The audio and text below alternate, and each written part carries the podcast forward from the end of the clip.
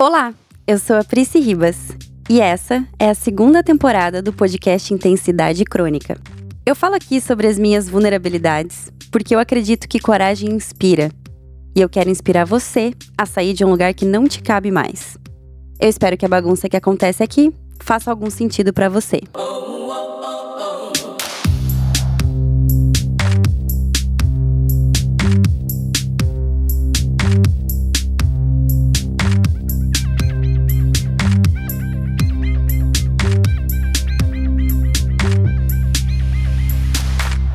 Oiê! Como sempre, antes de começar o episódio de hoje, eu quero te pedir para avaliar a Intensidade Crônica na plataforma que você estiver me ouvindo, principalmente se for no Spotify. Dar 5 estrelas me ajuda bastante. E aproveita e também já me segue por aqui, beleza? Esse episódio é a segunda parte de um tema que eu iniciei no último episódio, que foi o número 29. Se você não ouviu o anterior, eu recomendo muito que você volte nele antes de continuar esse aqui, tá bom? Imagina a seguinte cena. Se programar para fazer alguma coisa, chegar na hora e não cumprir. Sentir culpa por isso. A culpa gera sentimentos ruins em relação a você mesmo, que faz com que você se sinta inferior, que faz a culpa intensificar, que gera ansiedade. Esse cenário é familiar? No último episódio, eu comecei a falar sobre ciclos internos, focando em respeito próprio. E foi curioso que a maioria dos feedbacks que eu recebi foram comparando literalmente ao exemplo pessoal que eu usei, que era sobre rotina e hora de acordar e dormir. Eu dei um exemplo pessoal porque eu sou dessas que dão conselho usando a própria vida. Mas a verdade é que essas questões servem para qualquer área ou momento em que você sinta dificuldade em perceber os ciclos da sua vida, seus momentos internos e como se respeitar e se honrar sem se comparar a ninguém. E eu acredito que, assim como o respeito próprio é essencial para que a gente compreenda esses ciclos internos, saber lidar com o sentimento de culpa também é importante. É quase como se uma coisa estivesse ligada à outra. Não tem como se respeitar sem tentar lidar com a culpa da melhor maneira possível, porque ela vai existir, isso é fato. A questão é como a gente vai lidar com ela e entender o que ela tem para nos dizer. Para começar, eu acho válido dizer que a gente cresce familiarizado com esse sentimento. Eu acho que hoje em dia é muito menos, porque obviamente temos muito mais acesso à informação e com isso eu espero que estejamos criando uma próxima geração menos pressionada a sentir culpa por tudo que acontece. Mas não tem como mudar o passado, né?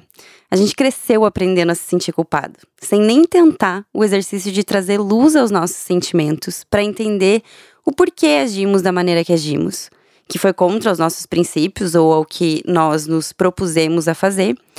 E o que podemos fazer para que essa situação não se repita?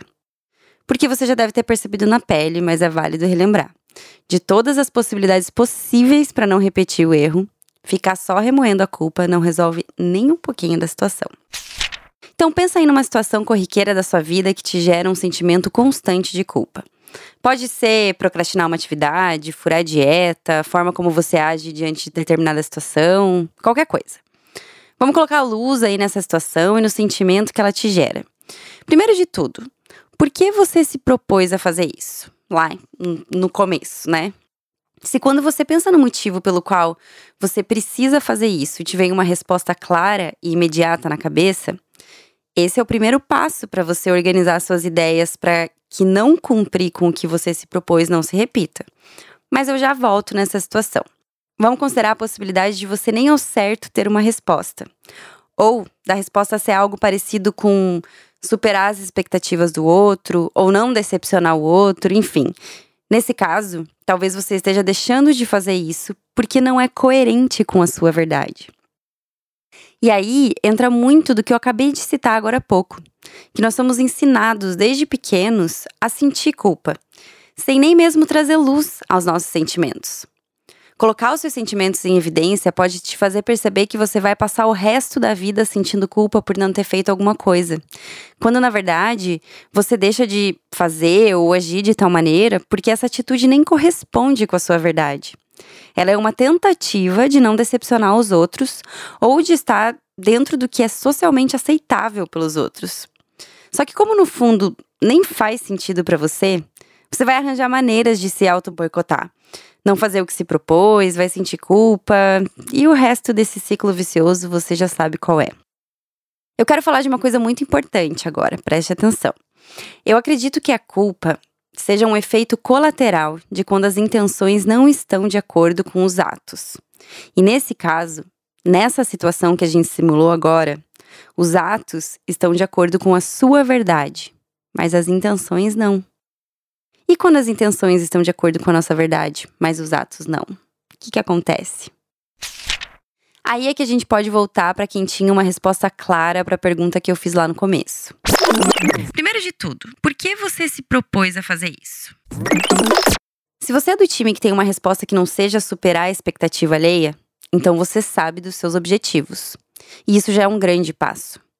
A minha dúvida agora é se você está trabalhando com a realidade. E é nesse momento em que esse episódio se mistura bastante com o anterior. Eu não quero ficar me repetindo aqui, mas trabalhar com a realidade é basicamente saber o que te cabe e o que não te cabe. Não adianta você se propor a fazer 25 coisas no seu dia se você só tem capacidade física, mental, de horas, sei lá, de terminar o dia fazendo 12 das 25 que você se propôs. Isso é praticamente se autossentenciar a sentir culpa todos os dias. Não adianta você querer fazer uma dieta super restritiva se você sabe que não vai conseguir e nem vai ser saudável seguir. Não adianta você se propor a ir à academia todos os dias por 2 horas se você sabe que precisa passar por um processo de criar um hábito e constância antes de sentir prazer em estar lá por tanto tempo num dia.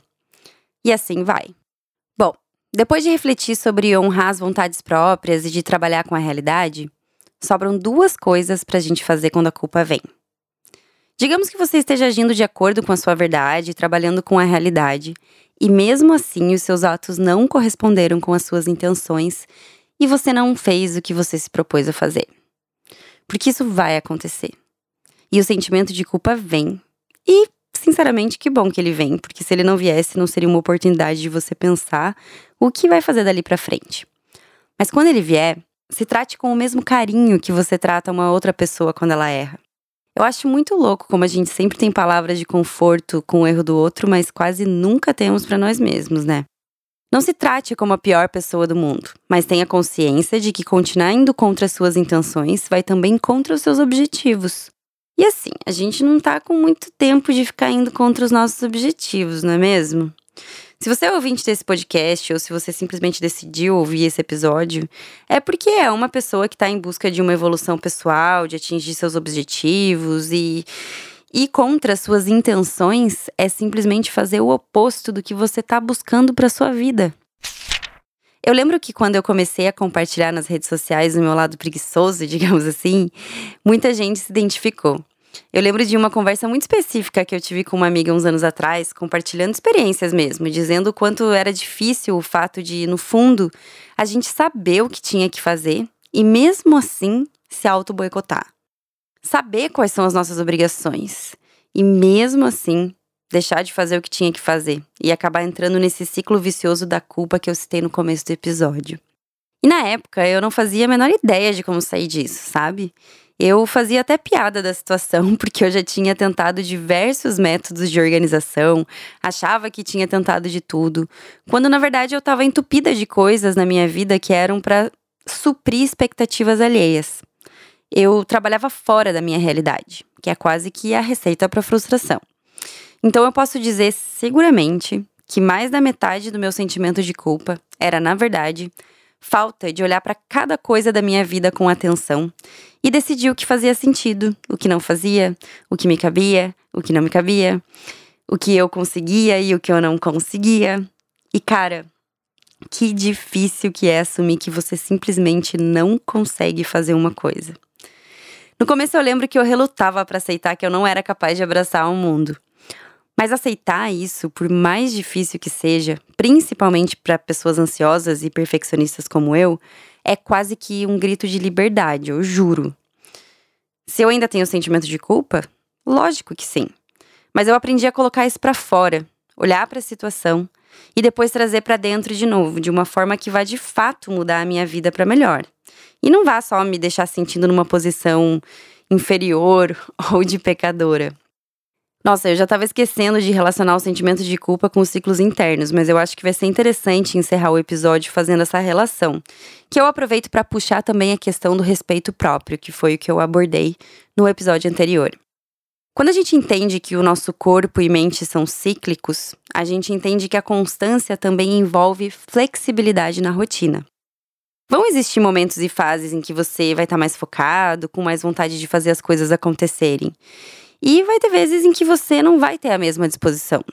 E quando você está alinhado com a sua verdade, com os seus objetivos, fica muito mais fácil perceber esses momentos e não ficar em dúvida se o que você está passando é uma fase de menor produtividade, que é natural, ou só falta de vergonha na cara e preguiça mesmo, que é raro, mas acontece muito. E isso só é possível com esse exercício do respeito próprio. E a consequência é saber quando sentir culpa foi necessário para mudar, ou quando foi só uma maneira de você querer se culpar por algo que é natural da gente. Ninguém é uma máquina da constância o tempo todo. Por isso, o hábito é muito importante. Mas isso é assunto para outro dia. Obrigada por ter me ouvido até aqui. Eu espero que esse conteúdo tenha feito sentido para você. E se você sentir vontade, compartilha com seus amigos, compartilha nos stories, marca o @intensidadecronica, que eu vou amar repostar. E aproveita e já segue o perfil do Intensidade Crônica no Instagram, que eu tô sempre compartilhando outros textos por lá. Ah, e me segue também no meu perfil pessoal, @PrisciRibas, Prisci com SC, que se por aqui eu compartilho minhas organizações internas, por lá eu compartilho as organizações externas da minha vida. Tchau!